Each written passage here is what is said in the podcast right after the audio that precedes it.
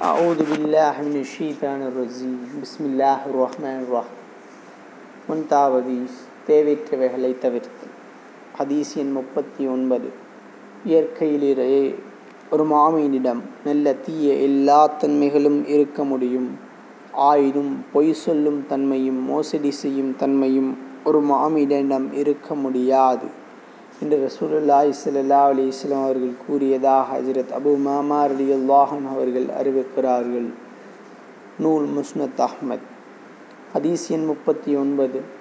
இயற்கையிலேயே ஒரு மாமியிடம் நல்ல தீய எல்லா தன்மைகளும் இருக்க முடியும். ஆயினும் பொய் சொல்லும் தன்மையும் மோசடி செய்யும் தன்மையும் ஒரு மாமியிடம் இருக்க முடியாது என்று சுல்லாய் அலி இஸ்லாம் அவர்கள் கூறியதாக ஹஜரத் அபு மாமா அலி அல்லாஹன் அவர்கள் அறிவிக்கிறார்கள். நூல் முஸ்னத் அஹ்மத்.